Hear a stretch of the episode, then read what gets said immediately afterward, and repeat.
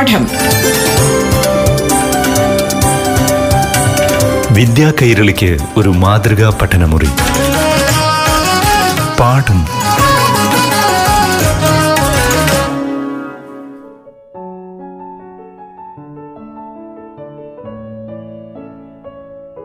പ്രിയപ്പെട്ട കൂട്ടുകാരെ പാഠം ക്ലാസിന്റെ ഈ അധ്യായത്തിലേക്ക് എല്ലാവർക്കും സ്വാഗതം. ഇന്ന് കൂട്ടുകാർക്ക് ഏറെ പ്രയോജനം ചെയ്യുന്ന ഒരു ക്ലാസ്സുമായി എത്തുന്നത് Palakkad Kundurkunnu V P A U P സ്കൂളിലെ അധ്യാപകനായ ശിവപ്രസാദ് പാലോട്. റേഡിയോ കേരള പാഠം പരിപാടിയുടെ കഴിഞ്ഞ ക്ലാസ്സിൽ നാം ഔഷധ സസ്യങ്ങളെക്കുറിച്ചാണല്ലോ ചർച്ച ചെയ്തത്. നിങ്ങളുടെ പ്രദേശത്തെ ഔഷധ സസ്യങ്ങളെ തിരിച്ചറിയാനും അവയുടെ ഉപയോഗങ്ങൾ അറിയാനും ഇതിനകം നിങ്ങൾ ശ്രമിച്ചിട്ടുമുണ്ടായിരിക്കും. ഇന്ന് നാം മറ്റൊരു മേഖലയാണ് ചർച്ച ചെയ്യുന്നത്. കൂട്ടുകാർ ശാസ്ത്ര ലബോറട്ടറികളിൽ പരീക്ഷണങ്ങൾ ചെയ്യുമ്പോൾ പലതരം ഉപകരണങ്ങൾ പരിചയപ്പെട്ടിട്ടുണ്ടായിരിക്കുമല്ലോ. അവയിൽ ചില ഉപകരണങ്ങളെക്കുറിച്ച് നമുക്ക് കൂടുതൽ കാര്യങ്ങൾ അറിയാം. ആദ്യമായി നമുക്ക് തെർമോമീറ്റർ എന്ന ഉപകരണത്തെക്കുറിച്ച് അറിയാൻ ശ്രമിക്കാം. ഊഷ്മാവ് അളക്കുന്നതിനുള്ള ഉപകരണമാണ് താപമാപിനി അഥവാ തെർമോമീറ്റർ. ചൂട് എന്നർത്ഥം വരുന്ന തെർമോ അളക്കുക എന്നർത്ഥം വരുന്ന മീറ്റർ എന്നീ ഗ്രീക്ക് പദങ്ങളിൽ നിന്നാണ് ഈ വാക്കിന്റെ ഉത്ഭവം. ആയിരത്തി എഴുന്നൂറ്റി പതിനാലിൽ ജർമ്മൻ ശാസ്ത്രജ്ഞനായിരുന്ന ഗബ്രിയൽ ഡാനിയൽ ഫാരൻഹീറ്റ് രസം ഉപയോഗിക്കുന്ന ആദ്യത്തെ തെർമോമീറ്റർ കണ്ടുപിടിച്ചു. ഒരു തെർമോമീറ്ററിന് രണ്ട് ഭാഗങ്ങളാണുള്ളത്. ഊഷ്മാവിനെ ഗ്രഹിക്കുന്ന ഭാഗം ഊഷ്മാവിന്റെ വ്യതിയാനത്തെ ഒരു ഭൗതിക അളവായി പ്രദർശിപ്പിക്കുവാനുള്ള ഭാഗം എന്നിവയാണവ. വ്യാവസായിക ആവശ്യങ്ങൾക്ക് ഉപയോഗിക്കുന്ന തെർമോമീറ്ററുകൾ ഇലക്ട്രോണിക് സംവിധാനങ്ങൾ ഉപയോഗിച്ച് അക്കങ്ങളായി തന്നെ പ്രദർശിപ്പിക്കുകയോ വിവരങ്ങൾ കമ്പ്യൂട്ടറുകളിലേക്ക് അയക്കുകയോ ആണ് ചെയ്യുന്നത്. ലബോറട്ടറി തെർമോമീറ്റർ ക്ലിനിക്കൽ തെർമോമീറ്റർ എന്നിങ്ങനെ രണ്ടു തരം തെർമോമീറ്ററുകളുണ്ട്. കോവിഡ് കാലത്ത് ഉപയോഗിച്ചിരുന്ന തെർമൽ സ്കാനർ ഒരു ഇലക്ട്രോണിക് തെർമോമീറ്ററാണ്. ഇനി നമുക്ക് അന്തരീക്ഷമർദ്ദം അളക്കുന്നതിനുള്ള ഉപകരണമായ ബാരോമീറ്ററിനെ പറ്റി കൂടുതൽ അറിയാം. ഇതിന്റെ പ്രധാനപ്പെട്ട ഭാഗം നേർത്ത തകിടുകൊണ്ടുണ്ടാക്കിയ പരന്ന വൃത്താകൃതിയിലുള്ള ഒരു അറയാണ്. ഈ അറ ഭാഗികമായി വായുശൂന്യമായിരിക്കും. യു ആകൃതിയിലുള്ള ഒരു സ്പ്രിങ്ങിന്റെ സഹായത്താൽ അറ ചതുങ്ങിപ്പോകാതെ പ്രവർത്തിക്കുന്നു. അന്തരീക്ഷമർദ്ദം കൂടുമ്പോൾ അറ ചുരുങ്ങുന്നു. മർദ്ദം കുറയുമ്പോൾ അറയുടെ വ്യാപ്തം വർദ്ധിച്ച് സ്പ്രിങ് മുകളിലോട്ട് വളയുന്നു. ഇങ്ങനെ മർദ്ദവ്യത്യാസം മൂലം അറയ്ക്കുണ്ടാകുന്ന സങ്കോച വികാസങ്ങൾ ഉത്തോലകങ്ങളുടെ സഹായത്താൽ ഒരു സൂചിയുടെ ചലനങ്ങളായി മാറുന്നു. ഈ സൂചി ക്രമമായി അങ്കനപ്പെടുത്തിയിട്ടുള്ള ഒരു ഡയലിനു മീതെ ചലിക്കത്തക്ക വിധമാണ് സംവിധാനം ചെയ്തിരിക്കുന്നത്. സമുദ്രനിരപ്പിൽ നിന്നുള്ള ഉയരം വർദ്ധിക്കുന്തോറും അന്തരീക്ഷമർദ്ദം കുറഞ്ഞു കുറഞ്ഞു വരുന്നു. അന്തരീക്ഷമർദ്ദം അളക്കുന്നതിന് പാസ്കൽ എന്ന യൂണിറ്റാണ് ഉപയോഗിക്കുന്നത്. ചലിച്ചുകൊണ്ടിരിക്കുന്ന ഒരു ഗ്രാഫ് പേപ്പറിൽ തുടർച്ചയായി സ്വയം മർദ്ദം രേഖപ്പെടുത്തുന്ന ബാരോഗ്രാഫ് എന്ന ഉപകരണം അനിറോയിഡ് മർദ്ദമാപിനിയുടെ ഒരു പരിഷ്കൃത രൂപമാണ്. വിമാനങ്ങളുടെയും മറ്റും ഉയരം കാണിക്കുന്ന ആൾട്ടിമീറ്ററും ബാരോമീറ്ററിന്റെ മറ്റൊരു വകഭേദമാണ്. ഇനി നമുക്ക് പാലിലെ മായം ചേർത്തത് കണ്ടെത്താനുള്ള ഉപകരണമായ ലാക്ടോമീറ്ററിനെ കുറിച്ച് അറിയാം. ഇരുവശവും അടച്ച ഒരു ഗ്ലാസ് കുഴൽ ദ്രാവകത്തിൽ കുത്തനെ പൊങ്ങി നിൽക്കുന്ന രീതിയിലാണ് ഇതിന്റെ നിർമ്മാണം. പാലിൽ വെള്ളം ചേർത്താൽ ലാക്ടോമീറ്റർ റീഡിംഗ് കുറവായി കാണിക്കും. എന്നാൽ പാലിൽ വെള്ളം ചേർത്തതിന് ശേഷം അരിമാവ് പഞ്ചസാര പാൽപ്പൊടി മുതലായവയും കൂടി ചേർത്താൽ ലാക്ടോമീറ്റർ റീഡിംഗ് കൂടുതലായും കാണിക്കും. ഇങ്ങനെ പാലിന്റെ സാന്ദ്രതയിലുള്ള വ്യത്യാസം വഴി പാലിൽ മായം ചേർത്തിട്ടുണ്ടോ എന്ന് തിരിച്ചറിയുവാനാണ് ലാക്ടോമീറ്റർ ഉപയോഗിക്കുന്നത്. ഇനി നമുക്ക് ഹൈഗ്രോമീറ്റർ എന്താണെന്ന് അറിയാം. ആപേക്ഷിക ആർദ്രത അളക്കുന്നതിനുള്ള ഒരു ഉപകരണമാണ് ഹൈഗ്രോമീറ്റർ അഥവാ ആർദ്ര മാപിനി. White and dry bulb hygrometer hair hygrometer ഇവയാണ് സാധാരണ ഉപയോഗിക്കുന്ന ചില ഹൈഗ്രോമീറ്ററുകൾ. ഈർപ്പം ആകിരണം ചെയ്യുന്നതിന് അനുസൃതമായി തലമുടിയുടെ നീളം വർദ്ധിക്കുന്നുവെന്ന തത്വത്തെ ആസ്പദമാക്കിയാണ് ഹെയർ ഹൈഗ്രോമീറ്റർ പ്രവർത്തിക്കുന്നത്. അന്തരീക്ഷത്തിലെ ആർദ്രത വർദ്ധിക്കുമ്പോൾ ബാഷ്പീകരണ നിരക്കിലുണ്ടാകുന്ന കുറവ് മൂലം നമുക്ക് അത്യുഷ്ണം അനുഭവപ്പെടാറില്ലേ? ആപേക്ഷിക ആർദ്രത സംബന്ധിച്ച നിരീക്ഷണങ്ങൾ കാലാവസ്ഥാ പ്രവചനത്തിനെയും ഗണ്യമായി സഹായിക്കാറുണ്ട്. ഇനി നമുക്ക് കാറ്റിന്റെ വേഗത അളക്കുന്നതിനുള്ള ഉപകരണമായ അനിമോമീറ്ററിനെ പരിചയപ്പെടാം. പലതരത്തിലുള്ള അനിമോമീറ്ററുകൾ പ്രചാരത്തിലുണ്ട്. കപ്പ് അനിമോമീറ്ററുകളാണ് കൂടുതൽ ഉപയോഗിക്കപ്പെടുന്നത്. അർദ്ധഗോളാകൃതിയിലുള്ള മൂന്നോ നാലോ കപ്പുകൾ ഒരു ചക്രത്തിന്റെ പരിധിയിൽ ഘടിപ്പിച്ചിരിക്കും. കപ്പുകളുടെ ഉൾവശത്ത് കാറ്റു പിടിക്കുമ്പോൾ ചക്രം തിരിയുന്നു. നിശ്ചിത സമയത്തിനുള്ളിൽ ചക്രം എത്ര പ്രാവശ്യം തിരിയുന്നു എന്നത് കാറ്റിന്റെ വേഗത്തെ ആശ്രയിച്ചിരിക്കും. യാന്ത്രികമായോ വൈദ്യുതി ഉപയോഗിച്ചോ ചക്രത്തിന്റെ ഭ്രമണവും അതുവഴി കാറ്റിന്റെ വേഗവും സൂചിപ്പിക്കുന്നതിനുള്ള സംവിധാനങ്ങൾ ചക്രവുമായി ഘടിപ്പിച്ചിരിക്കും. പ്ലേറ്റ് അനിമോമീറ്ററുകൾ വളരെ ലളിതമാണ്. ഇതിൽ വായുവിന്റെ പ്രവേശനം മൂലം കുത്തനെ നാട്ടിയിരിക്കുന്ന ഒരു പ്ലേറ്റ് കാറ്റിന്റെ ദിശയിലേക്ക് വ്യതിചലിക്കുന്നു. പ്ലേറ്റിനോട് ബന്ധിപ്പിച്ചിട്ടുള്ള ഒരു സൂചനയും സ്കെയിലും ഉപയോഗിച്ച് ഈ വ്യതിയാനം അളക്കുകയും കാറ്റിന്റെ വേഗം എത്രയെന്ന് കാണുകയും ചെയ്യാം. സ്വയം രേഖപ്പെടുത്തുന്ന ഒരു ഉപകരണമാണ് അനിമോഗ്രാഫ്. ബെർണോലി തത്വത്തെ അടിസ്ഥാനമാക്കിയാണ് പ്രഷർ ട്യൂബ് അനിമോമീറ്റർ പ്രവർത്തിക്കുന്നത്. ഈ ഉപകരണത്തിൽ കാറ്റിന്റെ വേഗമനുസരിച്ച് ഉണ്ടാകുന്ന മർദ്ദ വ്യത്യാസമാണ് അളക്കുന്നത്. വിമാനങ്ങളിൽ സാധാരണയായി ഇത് ഉപയോഗിച്ചു വരുന്നുണ്ട്. വാഹനങ്ങൾ സഞ്ചരിക്കുന്ന ദൂരം അളക്കുവാനാണ് ആൾട്ടോ മീറ്റർ ഉപയോഗിക്കുന്നത്. അതുപോലെ ശബ്ദത്തിന്റെ തീവ്രത അളക്കുവാൻ ഓഡിയോ മീറ്റർ ഉപയോഗിക്കുന്നു. താപത്തിന്റെ അളവ് നിർണയിക്കുവാനാണ് കലോറി മീറ്റർ ഉപയോഗിക്കുന്നത്. ഹൃദയത്തിന്റെ സ്പന്ദനം രേഖപ്പെടുത്താൻ കാർഡിയോഗ്രാഫ് ഉപയോഗിക്കുന്നു. റേഡിയോ തരംഗങ്ങൾ ഉപയോഗിച്ച് വിമാനത്തിന്റെ എല്ലാം ദൂരവും ദിശയും കണ്ടുപിടിക്കാൻ റഡാർ എന്ന ഉപകരണം ഉപയോഗിക്കുന്നു. ഭൂഗുരുത്വം അളക്കുന്നതിന് ഗ്രാവി മീറ്റർ എന്ന ഉപകരണമാണ് ഉപയോഗിക്കുന്നത്. ഭൂകമ്പങ്ങളുടെ തീവ്രത അളക്കുന്നതിന് സീസ്മോഗ്രാഫ് എന്ന ഉപകരണമാണ് ഉപയോഗിക്കുന്നത്. സമുദ്രത്തിന്റെ ആഴം അളക്കുവാൻ എക്കോ സൗണ്ടർ എന്ന ഉപകരണം ഉപയോഗിക്കുന്നു. നാം സാധാരണ യാത്രകൾക്കായി ടാക്സികൾ ഉപയോഗപ്പെടുത്താറുണ്ടല്ലോ. ഒരു ടാക്സിയുടെ നിരക്ക് രേഖപ്പെടുത്തുന്നതിനുള്ള ഉപകരണമാണ് ടാക്സി മീറ്റർ. വളരെ കുറഞ്ഞ അളവിലുള്ള വൈദ്യുതിയുടെ അളവ് കണ്ടുപിടിക്കുന്നതിനുള്ള ഉപകരണമാണ് ഗാൽവനോ മീറ്റർ അതുപോലെ നിരപ്പുള്ളതും ലംബവുമായ കോണുകൾ അളക്കുവാൻ തിയോഡോലൈറ്റ് എന്ന ഉപകരണം ഉപയോഗിക്കുന്നു. ദൂരെയുള്ള വസ്തുവിന്റെ ഉയർന്ന ഊഷ്മാവ് രേഖപ്പെടുത്താൻ പൈറോമീറ്റർ എന്ന ഉപകരണമാണ് ഉപയോഗിക്കുന്നത്. ഒരു സ്ഥലത്ത് ചെയ്യുന്ന മഴ അളക്കുവാൻ റെയിൻഗേജ് എന്ന ഉപകരണം ഉപയോഗിക്കുന്നു.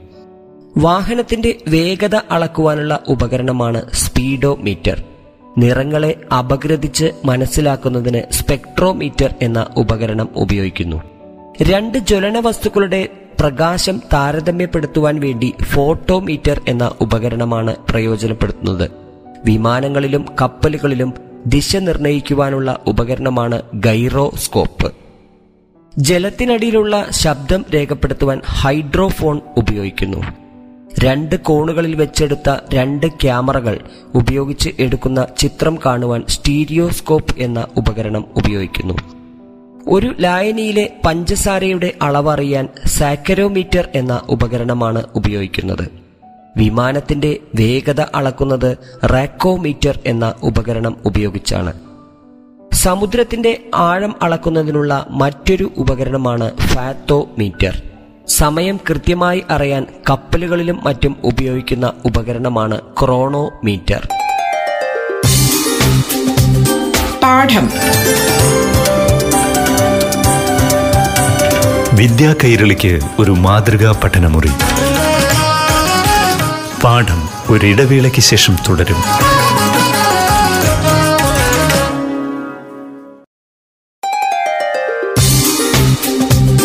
പാഠം.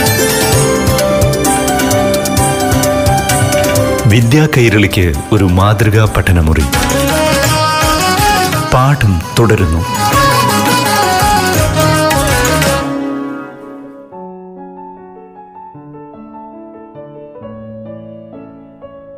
അടുത്തതായി നമുക്ക് സ്റ്റെതസ്കോപ്പ് എന്ന ഉപകരണത്തെ പരിചയപ്പെടാം. വൈദ്യശാസ്ത്ര പരിശോധനയിൽ ശരീരത്തിലെ ചെറിയ ശബ്ദങ്ങൾ ശ്രവിക്കുന്നതിന് ഉപയോഗിക്കുന്ന ഉപകരണമാണ് സ്റ്റെതസ്കോപ്പ്. മനുഷ്യരുടെയോ മൃഗങ്ങളുടെയോ ശരീരത്തിനുള്ളിലെ ശബ്ദം കേൾക്കുന്നതിനും ചികിത്സകൾക്കും ഇത് ഉപയോഗിക്കുന്നു. സാധാരണയായി ഹൃദയത്തിന്റെയോ ശ്വാസകോശത്തിന്റെയോ ശബ്ദം കേൾക്കുവാനാണ് സെതസ്കോപ്പ് ഉപയോഗിക്കുന്നത്. ധമനികളിലെയും സിരകളിലെയും രക്ത ഓട്ടം കേൾക്കുന്നതിനും കുടലുകളെ ശ്രദ്ധിക്കാനും ഇത് ഉപയോഗിക്കാറുണ്ട്. ശബ്ദത്തിന്റെ ചില സങ്കേതങ്ങൾ ഉൾപ്പെടുത്തിയാണ് ഇത് പ്രവർത്തിക്കുന്നത്. റെനെ ലെനക് എന്ന ശാസ്ത്രജ്ഞനാണ് സ്റ്റെതസ്കോപ്പ് കണ്ടുപിടിച്ചത്.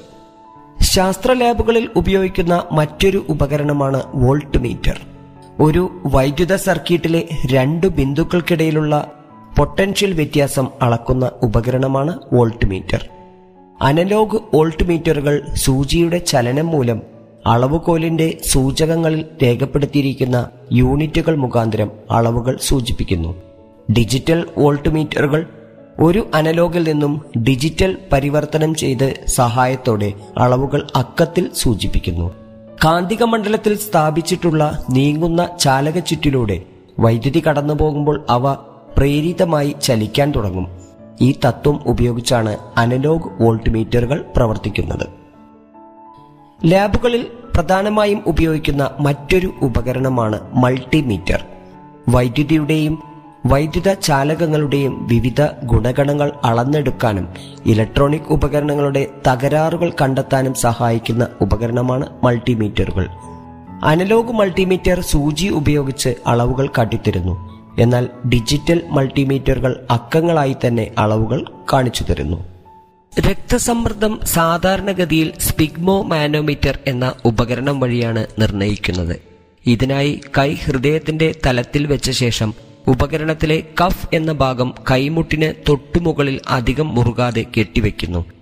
കഫിനുള്ളിലെ വായുസഞ്ചാരം വർദ്ധിപ്പിച്ച് കൈയുടെ താഴ്ഭാഗത്തേക്കുള്ള രക്തസഞ്ചാരം താൽക്കാലികമായി തടയുന്നു.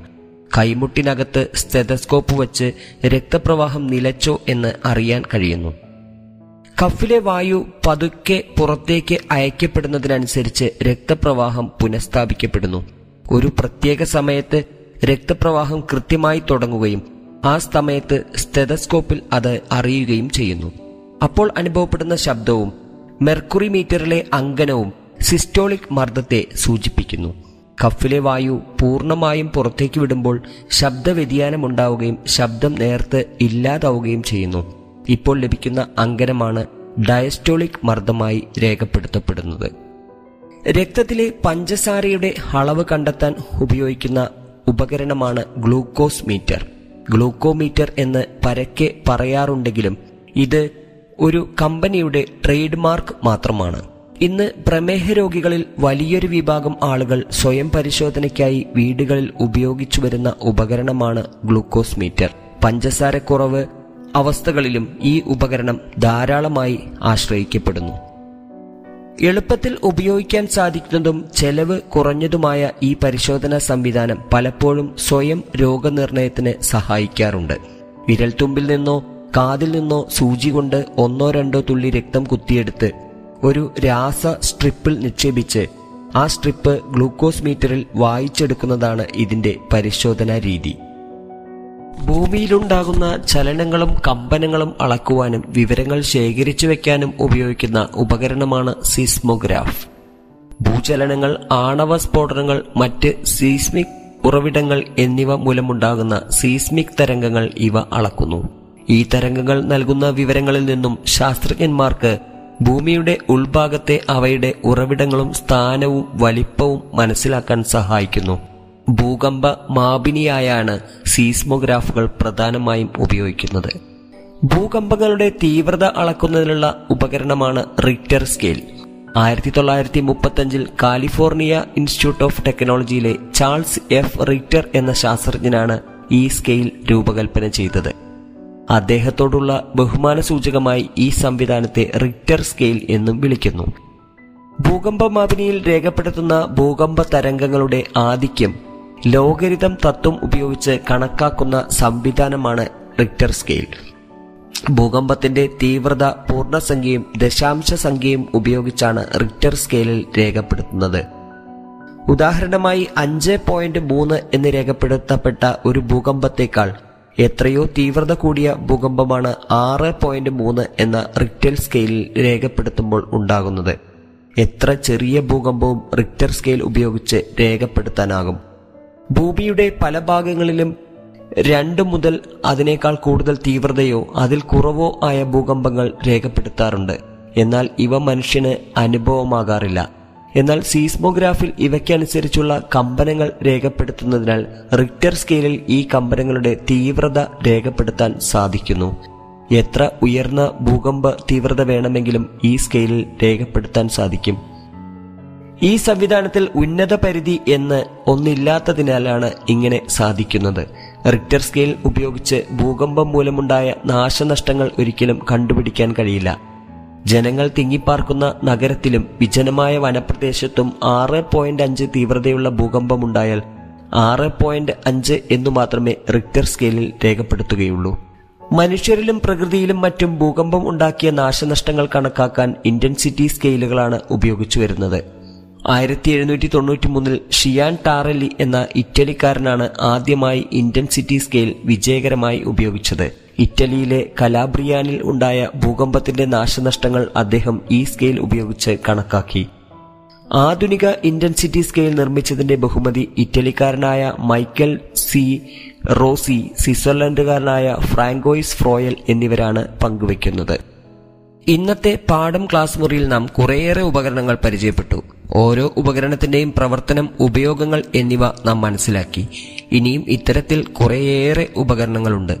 ആദ്യകാലത്ത് ഉണ്ടായിരുന്നവയേക്കാൾ കൂടുതൽ വ്യക്തമായ അളവ് നൽകുന്ന പുതിയ തലമുറ ഉപകരണങ്ങൾ ഇന്ന് ലഭ്യമായിട്ടുണ്ട്. ഇവയെല്ലാം ജീവിതത്തിന്റെ എല്ലാ മേഖലകളിലും നമുക്ക് പ്രയോജനപ്പെടുകയും ചെയ്യുന്നു.